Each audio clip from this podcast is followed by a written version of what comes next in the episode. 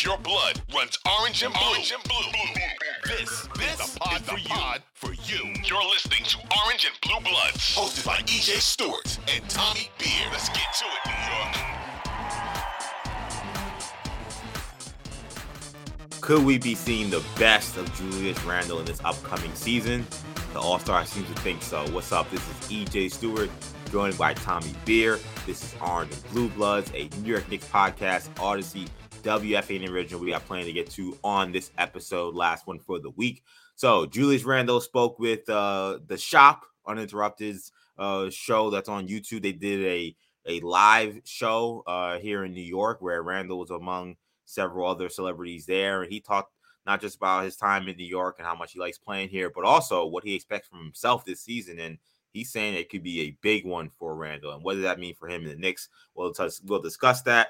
Also, international basketball getting underway. We have the FIBA World Cup coming later this month. So you already got these teams and players reporting to camps and playing in some exhibition games.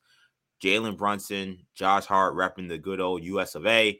You got RJ Barrett. He's uh, been working out with Team Canada. They'll be playing in the FIBA World Cup. And um, a, I would say he's a forgotten Knick, but he can't, we really can't say he's been forgotten because he's probably been one of the more talked about players this summer. Evan Fournier actually getting some game time in these exhibitions, and he had a pretty big game this week. So we'll talk about what we can expect from those guys in the international competitions, and we'll bring back another segment that we have enjoyed doing on this show. We haven't done in a while, temperature check. So we'll be discussing Quentin Grimes, the third year guard out of Houston. He's been putting up some. I love the Knicks. Him and Immanuel Quickley, I think, are kind of uh, battling for who puts out the most Instagram workout videos. But Grimes put a lot of workout videos out. He's been working out with uh, ESPN's uh, JJ Redick as well. So I'll ask Tommy what he thinks about uh, Grimes and why he's a player to buy stock in for this upcoming season. So all that and more coming to you right after this. So like I said, Tommy Beer joins me as always. Tommy, uh, really great show lined up today. How you feeling? We looking forward to talking about today. Feeling good, feeling good. Nice weather this week. Uh, hopefully, nice weather into this weekend. And uh, yeah, looking forward to uh, commenting in a little bit about Randle and uh, some some World Cup preview action. Um, yeah. Fortunately, that'll give us something to discuss um, with obviously both Knicks, uh, Hart, and Brunson involved in the action. That'll give us something to talk about, and obviously plenty of other um, action related, uh, you know, tangentially. Obviously, RJ Barrett for Team Canada and uh, Mr. Fournier for France. So uh, let's, uh, but let's talk a little bit about Mr. Randle first. Let's do it. So again, this is Orange Blue Bloods, a New York Knicks podcast and Audacy WFAN original. It's a podcast you can get wherever you get your podcasts, including the free Audacy app. Be sure to hit the auto download feature on your streaming service to get these episodes every time we drop. Also, check us out on YouTube as well. You can find our videos, the full edition of this podcast, and shorts from the uh, episodes that we do on the WFAN YouTube channel. So again, let's begin with Julius Randle, where the best is yet to come, according to the Knicks All Star. Speaking at a live edition of the Uninterrupted The Shop, Julius Randle spoke about his time in New York and what we can expect from him this upcoming season. Randle is predicting that this one could be the best of his career. I want you guys to listen to what Julius Randle had to say about why he thinks that this is going to be his best season yet. I was talking to my trainer about this today. He was we were talking about like prime years, right? And I feel like the prime is like when your mental and physical kind of meet. And physically, I feel like this is going to be my best year. But mentally, I feel like I've taken a tremendous step because I had to slow all the way down. I, I wouldn't allow the train. Um, so to answer your question, I've studied a lot of people. I've studied Bron. I've watched how he's used angles. Uh, one of the biggest people that honestly pushed me was uh, Jalen, my teammate, um, oh. because I saw how he worked and I'm a worker, um, but I saw how diligent he was, you know, focus, um, level to it. So JB's really pushed me. I watched Jimmy in the playoffs, like all of these guys, right? Um, we all copycats at the end of the day. You know, we learn the game from somebody. And for me, uh, you know, I admire the game, I love the game, so I try to take as much from my peers as I can. So interesting comments from Randle. One about him feeling like this season you'll see the physical prime match the the mental aspect, the mental prime for him in this upcoming season. He says he's been talking about that with his trainer.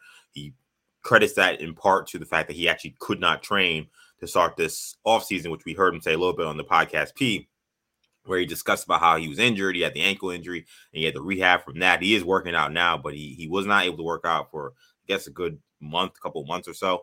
So uh, he's crediting that. He also credits uh, the, the, the film work he's gotten to do, uh, not just on guys like LeBron and on Jimmy Butler, but then uh, kind of harping on the lessons he learned playing with Jalen Brunson. Once again, talking about Jalen Brunson being, you know, the true kind of centerpiece for this Knick organization. There, Julius Randle crediting Jalen Brunson for uh, understanding what it is to be a star in this league and what it is to be a pro. So interesting stuff from Randle. I'll ask you, Tommy, do you feel like this is possibly the best season you will see from Randle? Do you buy that that notion from him?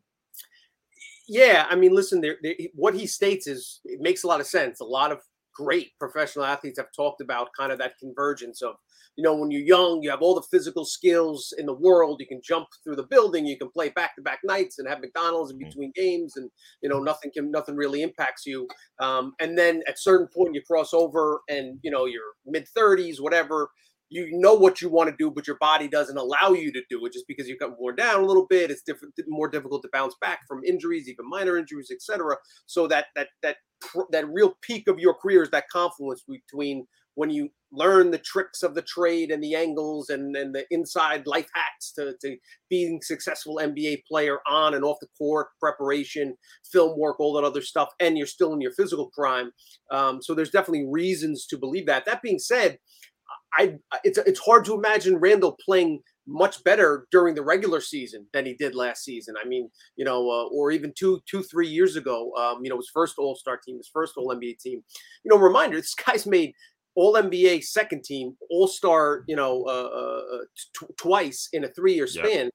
It's the only Knick in, in in this millennium, other than Carmelo Anthony, with that with that type of resume. Um, you know, he's been he's been that good um, and and th- all those honors and accolades were deserved. Um, so I, I, you know, I would be. I, I, think the Knicks right now and Knick fans would sign up for exactly the numbers he posted. You know, appear in 77 games. You know, stay remarkably healthy, other than the injury at the end of the season. Show up night in, night out. Um, you, you, know, we've given him a lot of credit, and he deserves it for keeping his body, as always has, really since the day he arrived, since that first season, in, in fantastic physical shape. Um, yeah. You know, rarely, you know, shows signs of exhaustion, and he plays hard. Um, when he does play hard, um, you know, he, he can continue it, uh, you know, through the end of the game. Um, that being said, the regular season is of, I don't want to say it's of limited importance. Um, obviously, the Knicks are not, not guaranteed to make the playoffs. They're not guaranteed to be a top six team, let alone a play-in team. Um, so, but when it comes down to it, Randle will be. Uh, he's at that stage of his career where he's proven what he can do in the regular season. Um, will he be able to transfer it over to the postseason? That's kind of um, you know what's on the table. We've seen this with great athletes before whether they be quarterbacks or shortstops or you know uh, uh, goaltenders. You can have you can be great in the regular season and win regular season awards. Some guys don't have the ability to kind of take it to the next level in the postseason, and that's kind yeah. of where we're at with Randle. Yeah, to me, Randle's comment about the mental and the physical, I'm almost more interested in the mental than the physical because, as you noted, I mean, he's in supreme shape. Um, he's a workhorse type of player. He's very durable. So him coming in being ready to play from a physical standpoint, that would not surprise me. I think when I think about best season of Randle's career, I don't know if numbers can tell me that. Right. You know what I'm saying? Like, like I don't know. Like, I he averaged 25 points, 10 rebounds on almost 46% shooting. I mean, that's a spectacular season. On you know 34% on from three on eight attempts a game. I mean, that's a spectacular season under almost any circumstance. I, do I want? I don't know if Randle's averaging 28 points is again good for even the Knicks. So I don't know if numbers will tell me that. I think what will tell me more if this is Randle's best season will be perhaps maybe better efficiency, but more so just even play and even accountability and leadership. Like that's to me what, yeah. what that would that would equate for me a top season for uh for Julius Randle. I, I don't know if if numbers will tell me that. And as you mentioned, you know, the, the regular season maybe not being of inconsequence, but definitely not as important at this point because we've seen Randle uh, play it pretty much as good as you can in a regular season. And when it came to the postseason, it felt like it was the mental part that really fell apart. Now he he played injured during these playoffs, so right. I don't want to make it. I don't want to throw that completely out. That was definitely a part of it. But we saw lackadaisical attitude. We saw uh, the inconsistent effort, and those are things that that have played him pretty much since he got here. When he's gotten to postseason play, so for me, if Randle's going to have his best season, that would mean him having his best postseason performance. I don't know if that means the Knicks go in the first round. I don't know if that means the Knicks go uh, to the conference finals or the NBA finals. But if Randle's going to have his best season, it means that he basically replicated what he does during the regular season in the postseason, where he's averaging that same 25 and 10 on 45% shooting. He's helping the Knicks win games. He's a monster on the glass. He's outworking everybody. Like if if he shows me that, then I can buy it. But uh, it's crazy. He's one of those players where from October to April, I won't care very much about how he plays, other than uh, hoping that it helps Knicks win. But yeah. beyond that, in terms of how I feel about him individually, it's not really not going to change anything because I see the same act that I saw the last two out of the last three years in the postseason. Then this is all for nothing. It's a really good point, EJ, in terms of uh, the stuff that's hard to quantify with counting stats. Right. Um, you know, in other words, you could, there's an argument to be made where he could average fewer points, fewer rebounds, fewer assists and have a better year if he if yep. he concentrates more offensively. Um, you know, looks to set up Quentin Grimes and increase his three point production.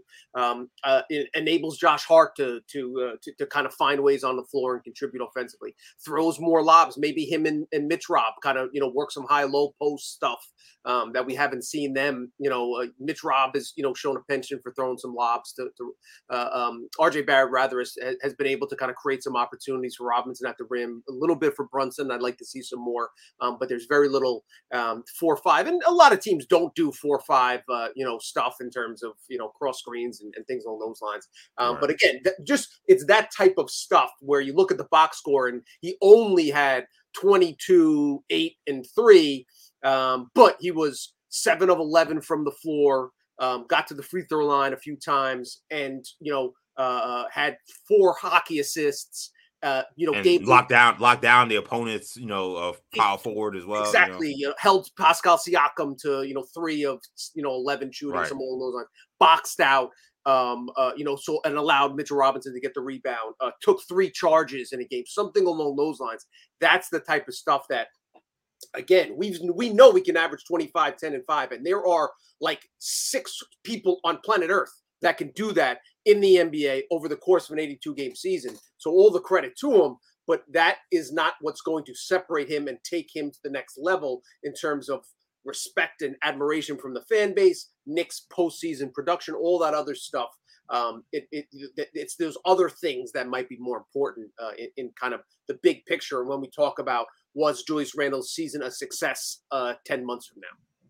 You know, you know, during my adolescent, you know, teen and you know, maybe pre-college years, like a lot of kids end up having your favorite team, but then you end up having maybe a favorite player on another team or a second favorite team.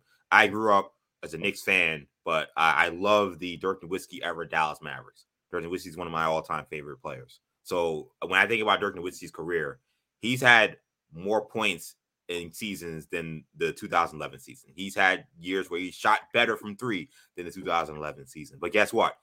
Dirk Nowitzki's best season of his career was 2011.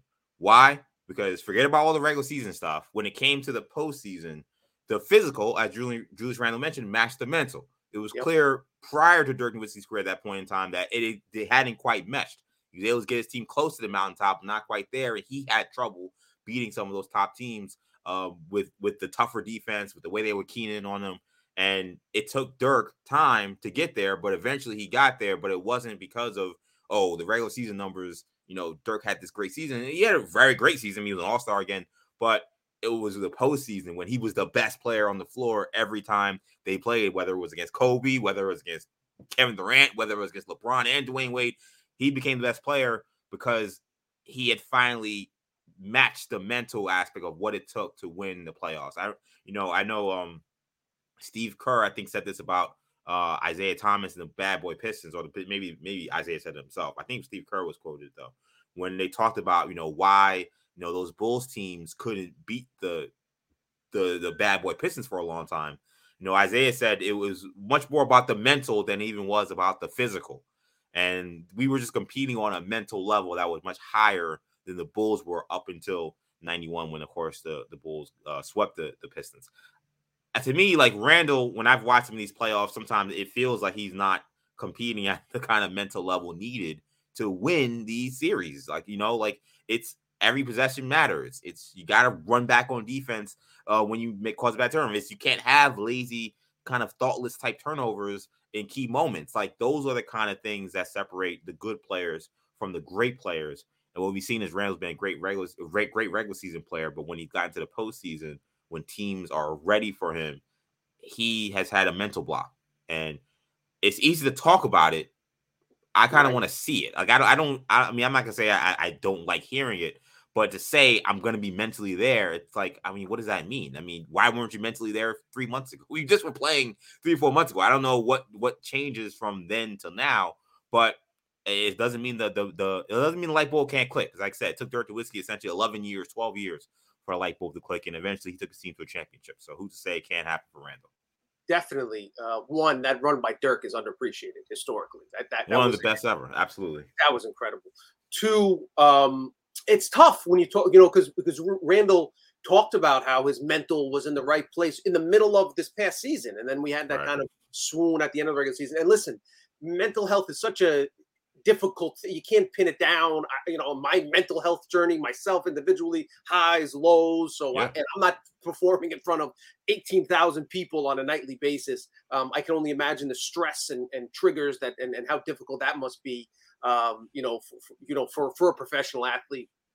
Um, but that being said, yeah, it, it's it's you're right. It's the it's the ability to when the when the lights are brightest is is is to is to play well and not only play well but play with effort. And it was just what it's you know randomly. I, I didn't even really think about it much um, until you mentioned it um, sometimes on, on, your Twitter feed, like a bot will like a random tweet from like three years ago. yeah. you know, and you're just like, well, how, wh- why did someone like this? And he realized like that's a bot or whatever. Um, but one of the tweets this morning, like in my, in my, in my, um, mentions or whatever, it was um, a, a string, a thread of plays during that Miami series. One in particular where he just barely fights through his screen, like watches Kevin Love shoot a three point. I mean, yeah. just it, you watch that and you're just like, what on earth is? And, and, again, there was on the other end of the floor. It wasn't obviously injuries played a part in the in the in, uh, his lack of effectiveness, but um, again, let's say you have 20 ergs of energy to give, like give just as much on the defensive end, just throwing yeah. up the hands in half court and watching guys get layups, etc. Um, those are the things that until he cleans up that aspect uh, of his game, it's it's going to be difficult um, for Knick fans, and they're, they're, a knowledgeable fan base because they don't rely solely on statistics.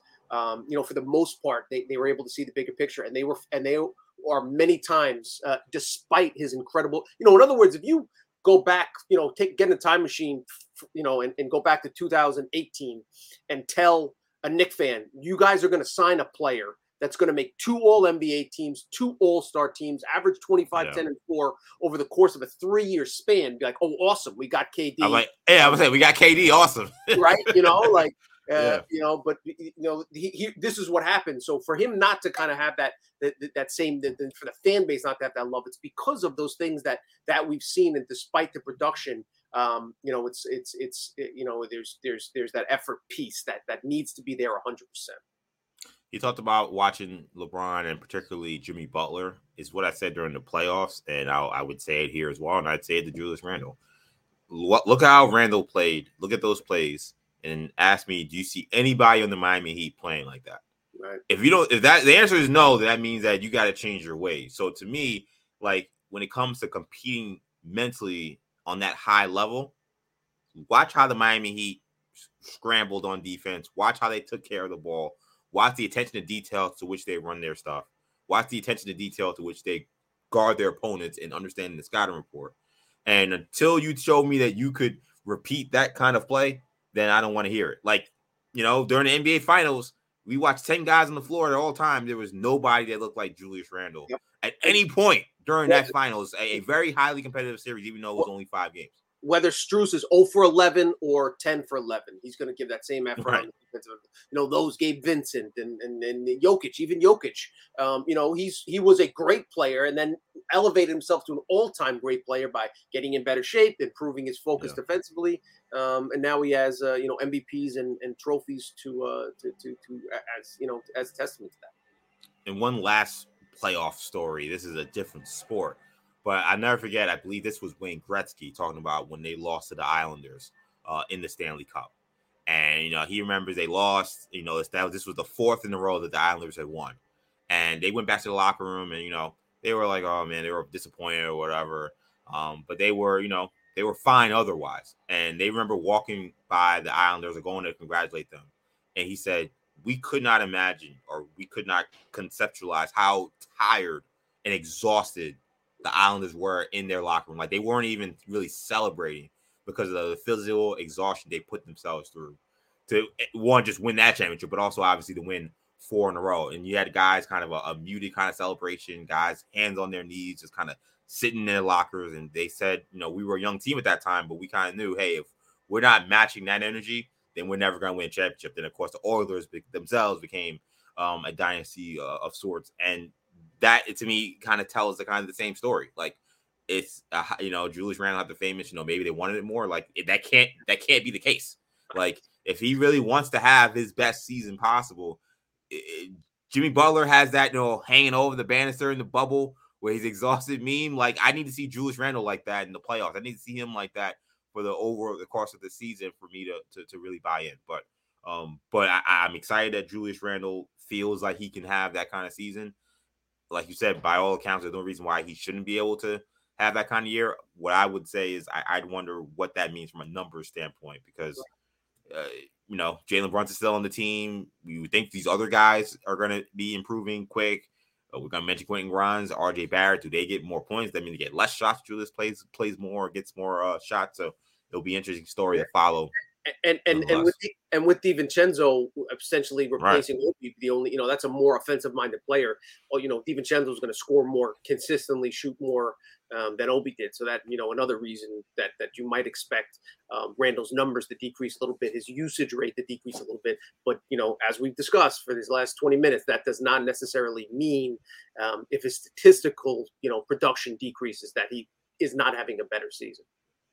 Yeah, but it will be follow interesting to follow uh, how Julius uh, plays this year, particularly because you know last time he came into a year where it was one year away from being on a contract year, he had that 2021 season and that that led to the extension that he got. That would make you think that maybe this year he's eyeing saying, "Hey, if I want that extension, I got to ball off this year." So that could also be why he's uh, zeroing in on this year as being possibly the best year of his career. Okay, so international squads are getting ready for the FIBA World Cup and several Knicks will be front and center. So uh, Jalen Brunson and Josh Hart have reported to Team USA minicamp this week. Jalen Brunson didn't seem all that happy to see his good buddy uh, uh Josh Hart. He was like, "I don't want to be here anymore." it's crazy how those guys just are have now become inseparable, maybe uh, involuntarily on Jalen Brunson's part. But um, meanwhile, uh, RJ Barrett, he's been working out with Team Canada. Uh, he's been playing on the likes of Shai Gilgeous-Alexander, Andrew Wiggins. And then you got Evan Fournier, who has already been playing in games for France. They've played two games. He had 20 points in their win over uh, Montenegro in a World Cup tune-up game. So the FIBA World Cup will definitely have a pretty big Knicks influence. Uh, some of the most important teams in this tournament will be led by Knicks. So it'd be fascinating to follow. I'm going to start with Team USA and Brunson and Hart. Do you think that this time together uh, with Hart and Brunson can can help that chemistry continue to be forged heading into this uh, second season with them together as Knicks now.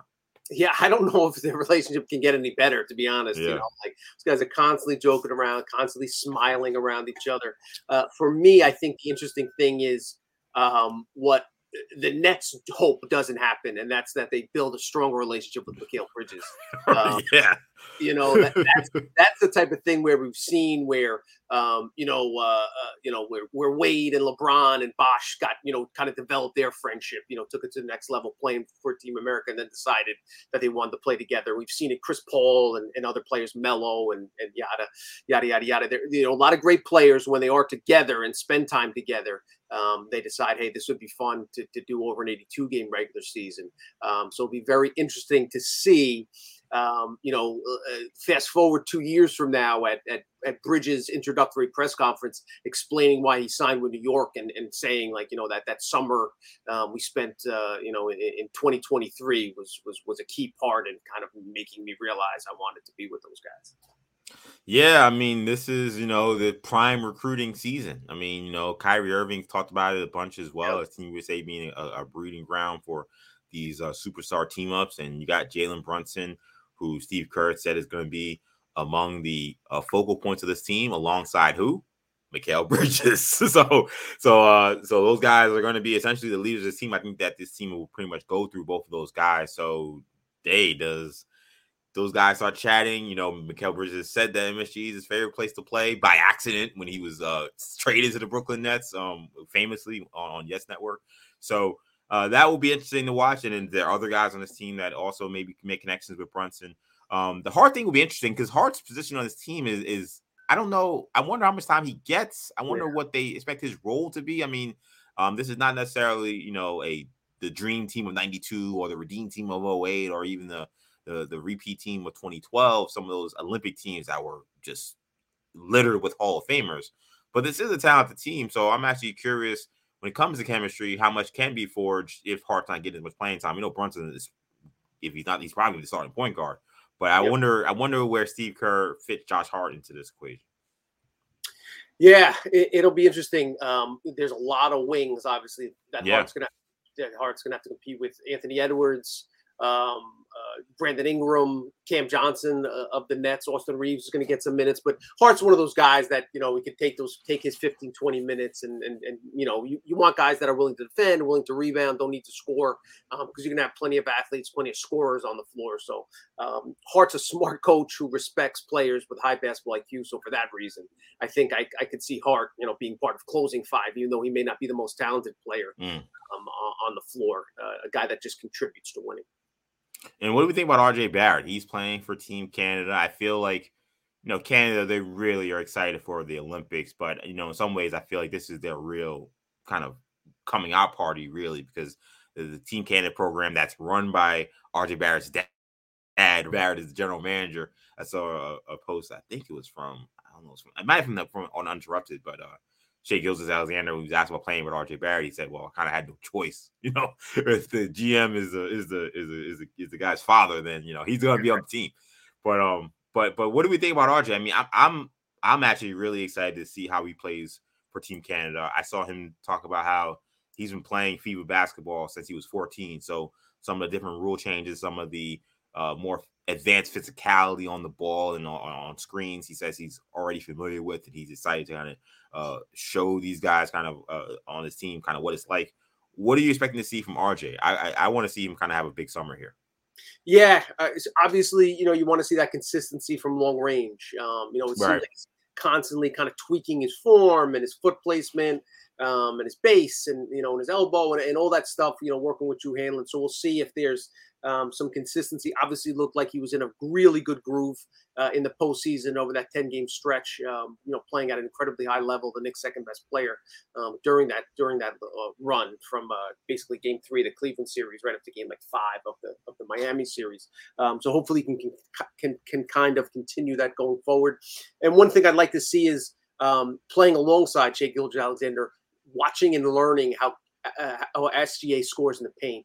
Um, right. You know, one of the most crafty, uh, you know, most prolific uh, scorers in in the in the restricted area in the NBA, mid ranges, floaters, um, hezzies, you know, step backs, all that kind of, you know, Jalen Brunson esque in, in you know in in many ways. Um, but he gets the basket a little bit more, gets the free throw line. Um, we know Barrett's had trouble in terms of his finishing rate and his percentage in and around the basket um, an antidote, a recipe to fix that, you know, uh, potential issue is to pull up a few feet short and kind of work on floaters, you know, short runners, um, step backs, pull ups, things along those lines. That may be something that that that uh, Barrett can kind of incorporate into his game. Yeah, I, I tell you what, I, like we haven't I really followed much of Canadian basketball because I'm not Canadian, obviously, and RJ Barrett's a fairly new player on the Knicks. But like I, have like seeing those like workouts and those one on ones that Team USA's had, where you know you got Bradley Beal up against Kevin Durant and Beal versus Kevin Devin Booker, and like you know those guys saying that you know that has helped their game being able to work out and play one on one against some of the best players in the world. Like it may not be Team USA, but you know, Jamal Murray just showed up to camp. Now they don't know if he's gonna play. He's unlikely because he, he's at the injury history, but he's there and he's working out. And yep. Gilgeous-Alexander is there, and they're they're good players over there uh, for Team Canada. So I hope that RJ, you know, working out with a guy like Andrew Wiggins as well, excellent defensive player.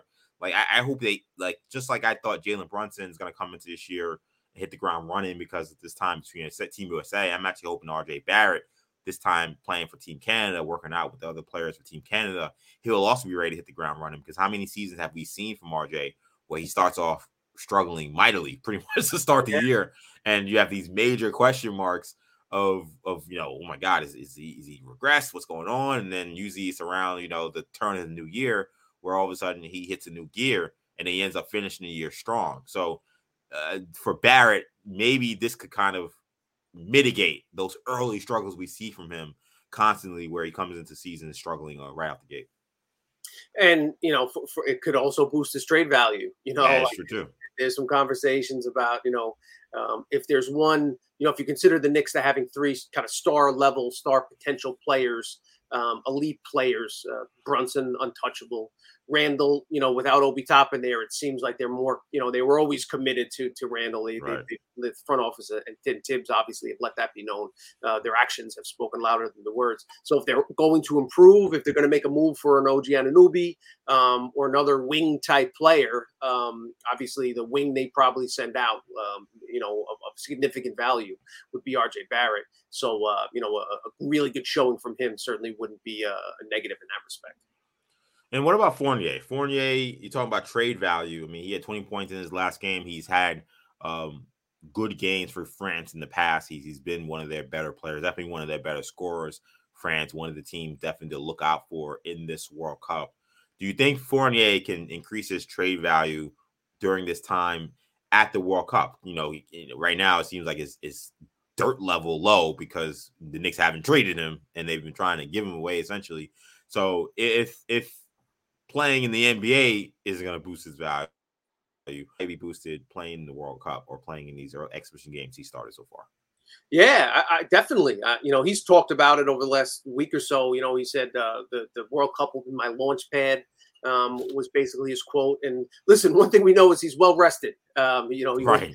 won't, he, won't, be too tired. Um, and you know, absolutely, he's a prideful player. Um, he's been a excellent player for France, and France has you know beaten Team USA, and um, they're as good as any team in the world collectively. They have more, far more experience than um, this collection of uh, athletes that that America's putting together. So you know they'll probably be favored when you know when the two sides match up. Um, so yeah, and listen, he's capable of putting up 20 points against the best NBA competition. He'll have Rudy behind him defensively.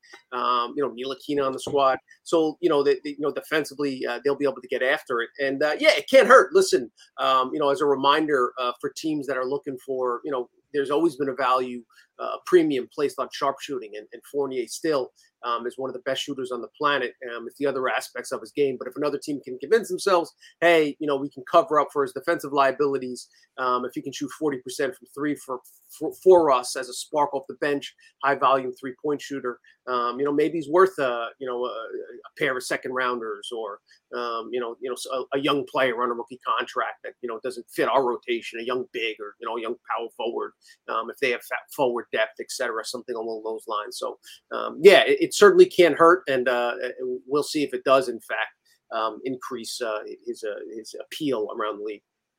I know one thing: he's going to get shots. Like yep. you know, you're playing with Rudy Gobert, you're playing with Frank Ntilikina, uh, you're playing Nick Batum. Uh, you're gonna have guys who can defend. Somebody's got to get shots on that team.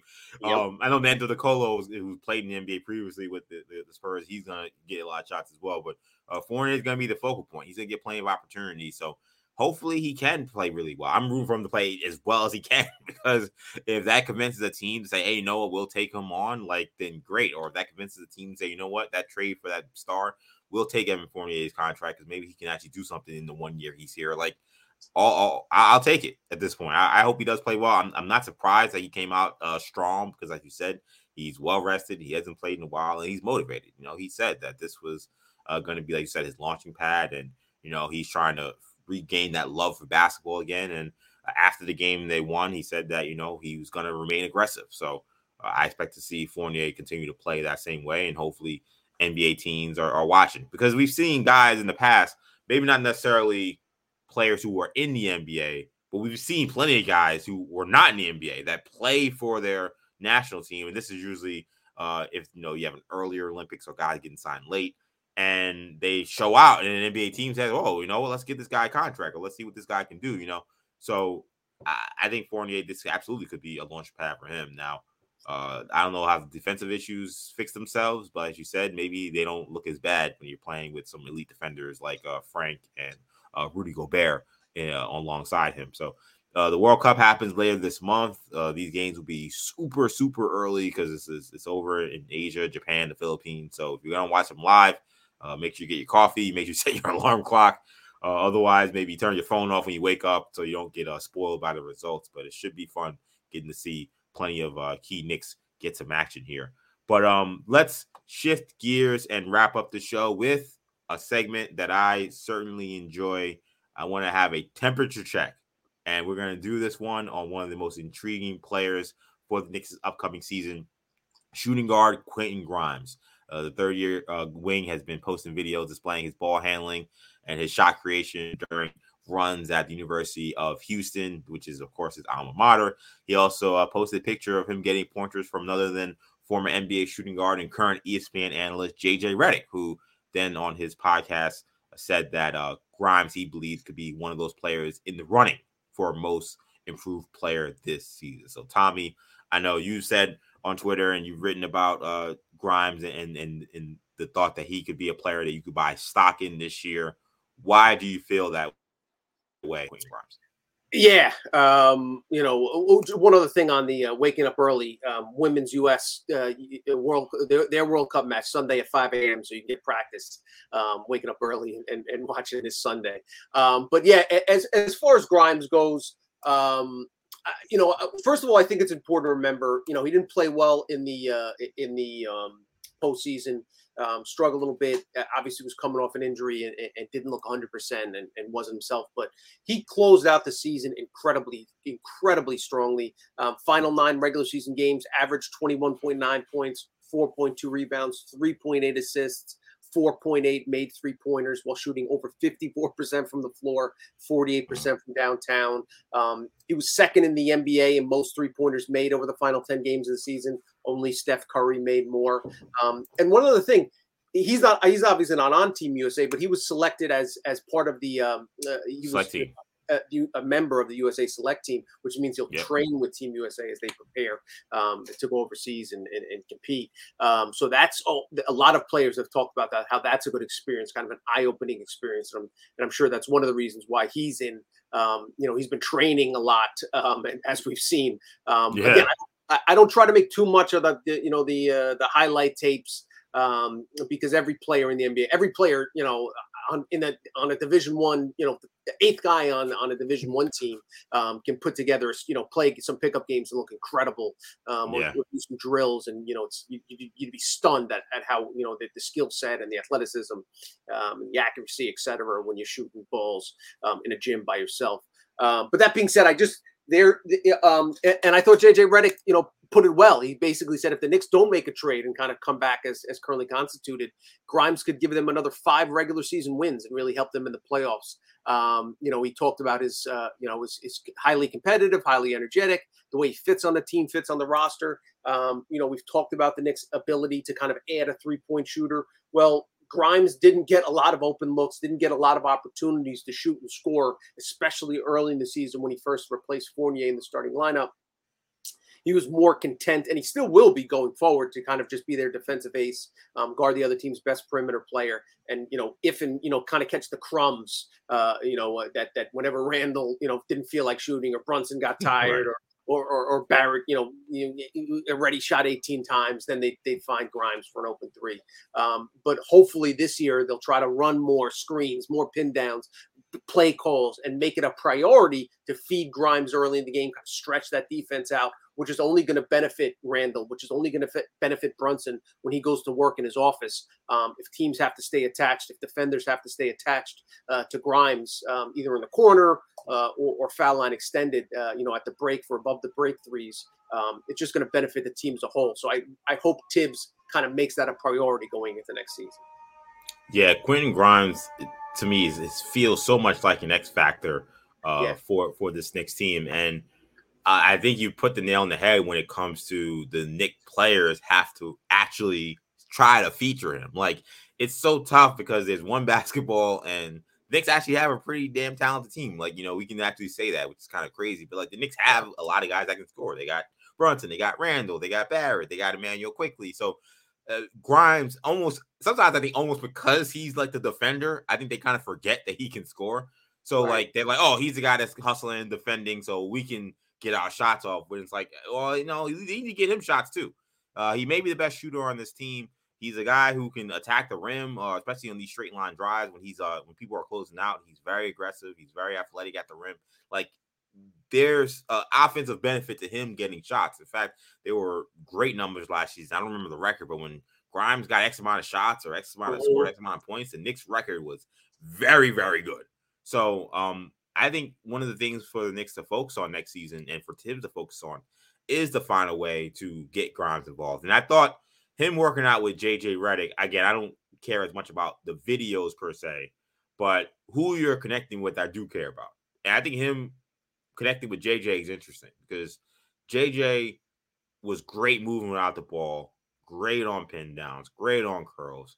Yeah. And that's not something we've really seen from Quentin Grimes' game. It's not, it's not something really seen in Knicks offense. The Knicks play a kind of a standard kind of five out type of current NBA offense that tries to then, you know, get mismatches and get switches on their top guys, Brunson and Randle, and let those guys work. That's essentially uh, their offense. They throw a lot of pick and roll in with Mitchell Robinson as kind of the centerpiece of that five out, four out kind of offense. Like we, the whole pin down, floppy type action. Like that's stuff that they don't have really in their offense. It's not something that we've seen Quentin Grimes really do, but you would think that that's something he should be able to do. And it's something you think should be in Thibs' bag. Thibs was on the staff that had Ray Allen uh, during that uh, Celtics run, you know, so he's coached players like that before. So maybe, maybe that's something that Thibs sent him to. Like, you never know. Maybe he said, "Hey, it'd be nice for you to talk to a guy like JJ. You know, JJ played for Stan Van Gundy, who I know has a relationship with Tom Thibodeau. So maybe there's connection there. That would be fascinating if they do find a way to maybe get him involved in that way. Because when you have Jalen Brunson and you have Randle, it's hard to say I'm gonna take the ball out of those guys' hands to give it to anybody else because they're so good. But if you run plays for guys to get get them involved, and that's the way to force the Brunsons and Randles and the RJs to give them the ball too. Right. You know, if you're kind of running your kind of basic sets where it's kind of just reading react kind of play, it's easy for a guy like Grimes, I think, given his role, to kind of get lost. So uh, I think it's gonna be uh, it, uh, it's gonna be important for Thibs as well to find a way to get Grimes involved because when he scores, the Knicks win.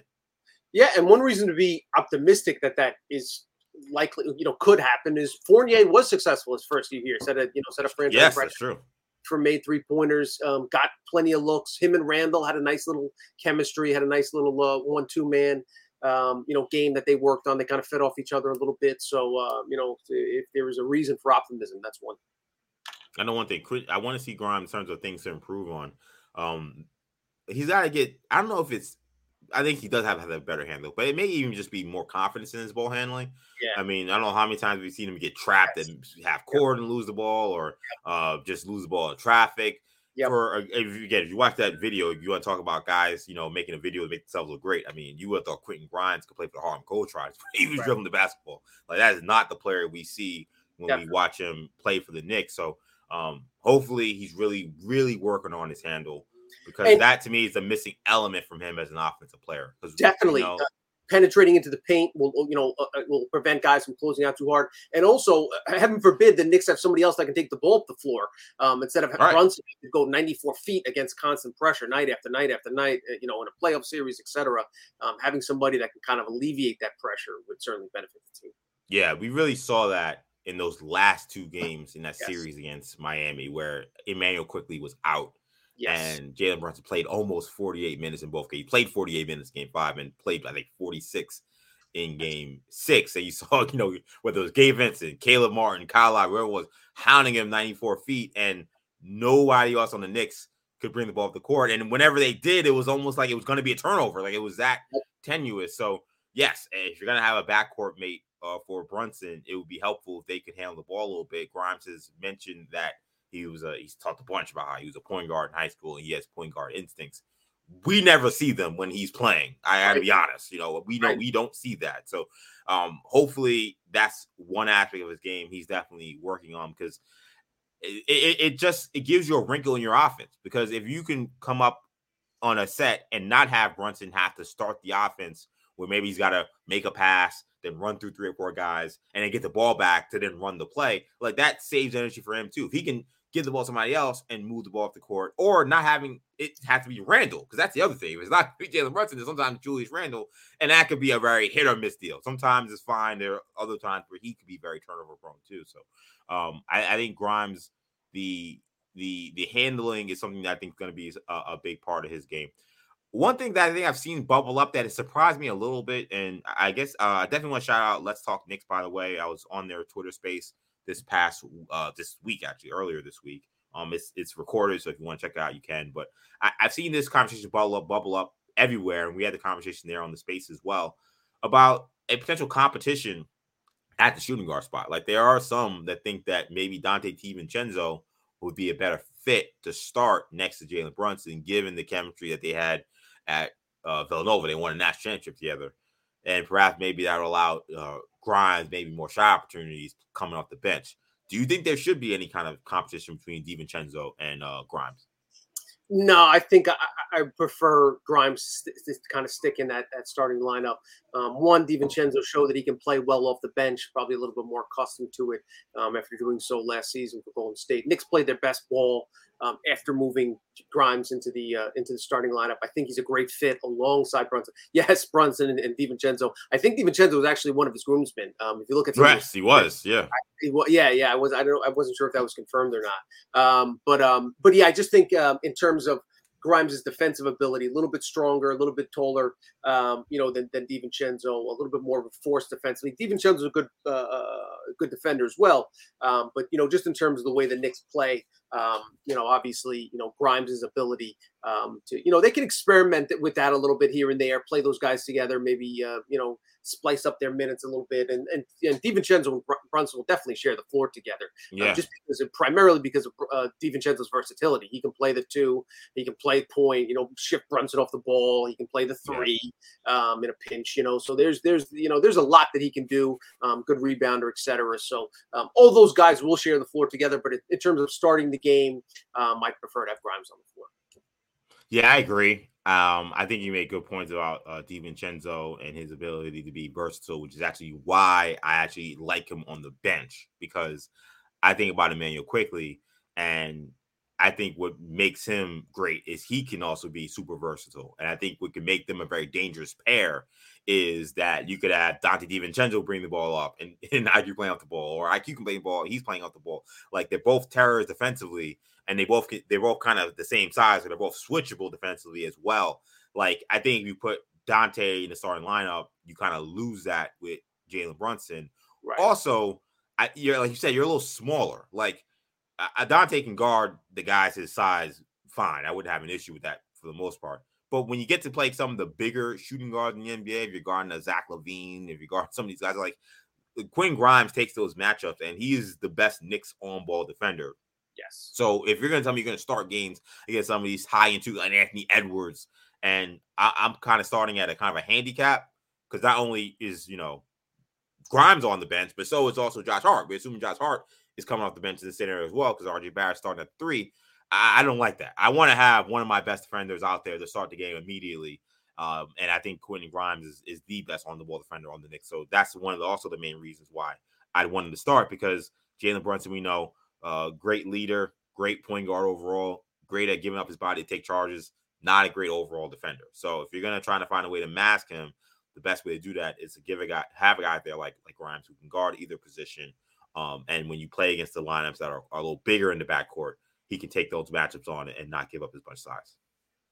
Agreed. Yeah, I just think in, in terms just the kind of the fit together, um, it just makes a lot of sense to, to kind of not one not mess with what has worked. Um, and and again, I think there's a lot of untapped potential there in Grimes, um, giving him opportunity to kind of take his game to the next level. I think with in order for the Knicks, and we'll talk about it a bunch as we hit August. So these are kind of like the dog days of NBA podcasting. Like I think when we get to this season and we think about people's numbers, I think for the Knicks to be the best team they can be, I think there are going to be some guys that you're going to have to see an uptick in their numbers. I think like Quinn Grimes. I think there are some guys you may need to see kind of a, a downtick in their numbers. And it doesn't mean a downtick in efficiency or rather effectiveness, but um, it could be an increase in efficiency, but downtick in totals, um, like a Julius Randle, maybe even like an RJ Barrett, dare I say. Like, I, I don't know if if you you got two guys that two guys averaging 24 points a game, another guy averaging essentially 20 points a game. It doesn't really give a lot of wiggle room for other points to be scored. And you feel like these other guys on the team, we saw Toppin get miscues, we saw Grimes uh, get miscues or not be utilized as much as he could have been in the offense. You feel like these guys can give more. And if you have a more balanced team, you become more dangerous. Because in the postseason, we know at the end of the day, it's going to come down to Randle and Brunson. Like those are the guys that are going to bring you home regardless. But in the regular season, they're going to have to share the trigger a little bit more. I think Grimes is a guy you saw him average 11 points last year. I think I'd like to see him up to around, you know, 13, 14, maybe even 15 points. And that means, again, Randle's averaging a little less, Brunson's averaging a little less, uh, Barrett's averaging a little less. I think that's better for the team. Yeah, to- totally. To- better for the team long run, better for the team its duration throughout the marathon regular season. And the other thing to keep in mind is we're deciding now whether IQ's worth 100 million dollars, 80 million, 105 million, 90 million. And then next summer we're going to have to have the same conversation about Grimes. So let's see if he can handle an increased workload, increased increased opportunities, if he can maintain that efficiency, etc. Yeah, and a great example is the Miami Heat again. And I, I, look, I hate the Miami Heat as a basketball fan, as an NBA fan, as a Knick fan, but like, no, there's no doubt like the, like what they do works. And like Jimmy Butler's guy in the regular season averaged 19 points a game. you know, this is a one night guy averaging 25, getting 50 the way he was against the Bucks and against the uh the way he was killing the Celtics. Like those big games he wasn't having, but it allowed those other guys on the team to gain confidence, to to feel like they're part of the team. So when the playoffs happen and Jimmy Butler's hurt, or maybe he's not having a great game, guess what? Caleb Martin can, can borderline almost become a conference finals MVP. I think he should have won it against Boston. You could have Duncan Robinson, who hasn't played much, but when he's played, he's been utilized well, come in and play with confidence. You have Gabe Vincent come out there play with confidence. So for the Knicks to be as good as they can in the regular season, assuming in the postseason, you got to get these guys this experience and this chance in the regular season. And maybe you may lose some games because of it, but I think you'll be better off once you get to that final uh, destination, which is of course NBA playoff basketball, where Knicks are trying to get we haven't gone in a while now. They got to the second round. Now, can they get to that conference finals? Can they get to that final four? Um, Quentin Grimes is going to be a big piece if they are able to do that. But that's going to do it. This edition of Orange and Blue Bloods. Thank you guys again so much for checking us out. Of course, uh, this is a podcast you can get wherever you get your podcasts, including the free Audacy app. Make sure you get the auto download feature on your streaming service get these episodes every time you drop. Also, be sure to check us out on YouTube. Our full episodes and shorts from the episode get posted on the WFAN channel, so be sure to be on the lookout for that. Tommy, let people know where they can find you. At Tommy Beer on Twitter. You can find me, EJ underscore Stewart on Twitter, Action EJ on Instagram, Threads, and TikTok. Thank you guys again so much for checking us out. For Tommy, I'm EJ. Take it easy, guys. Peace.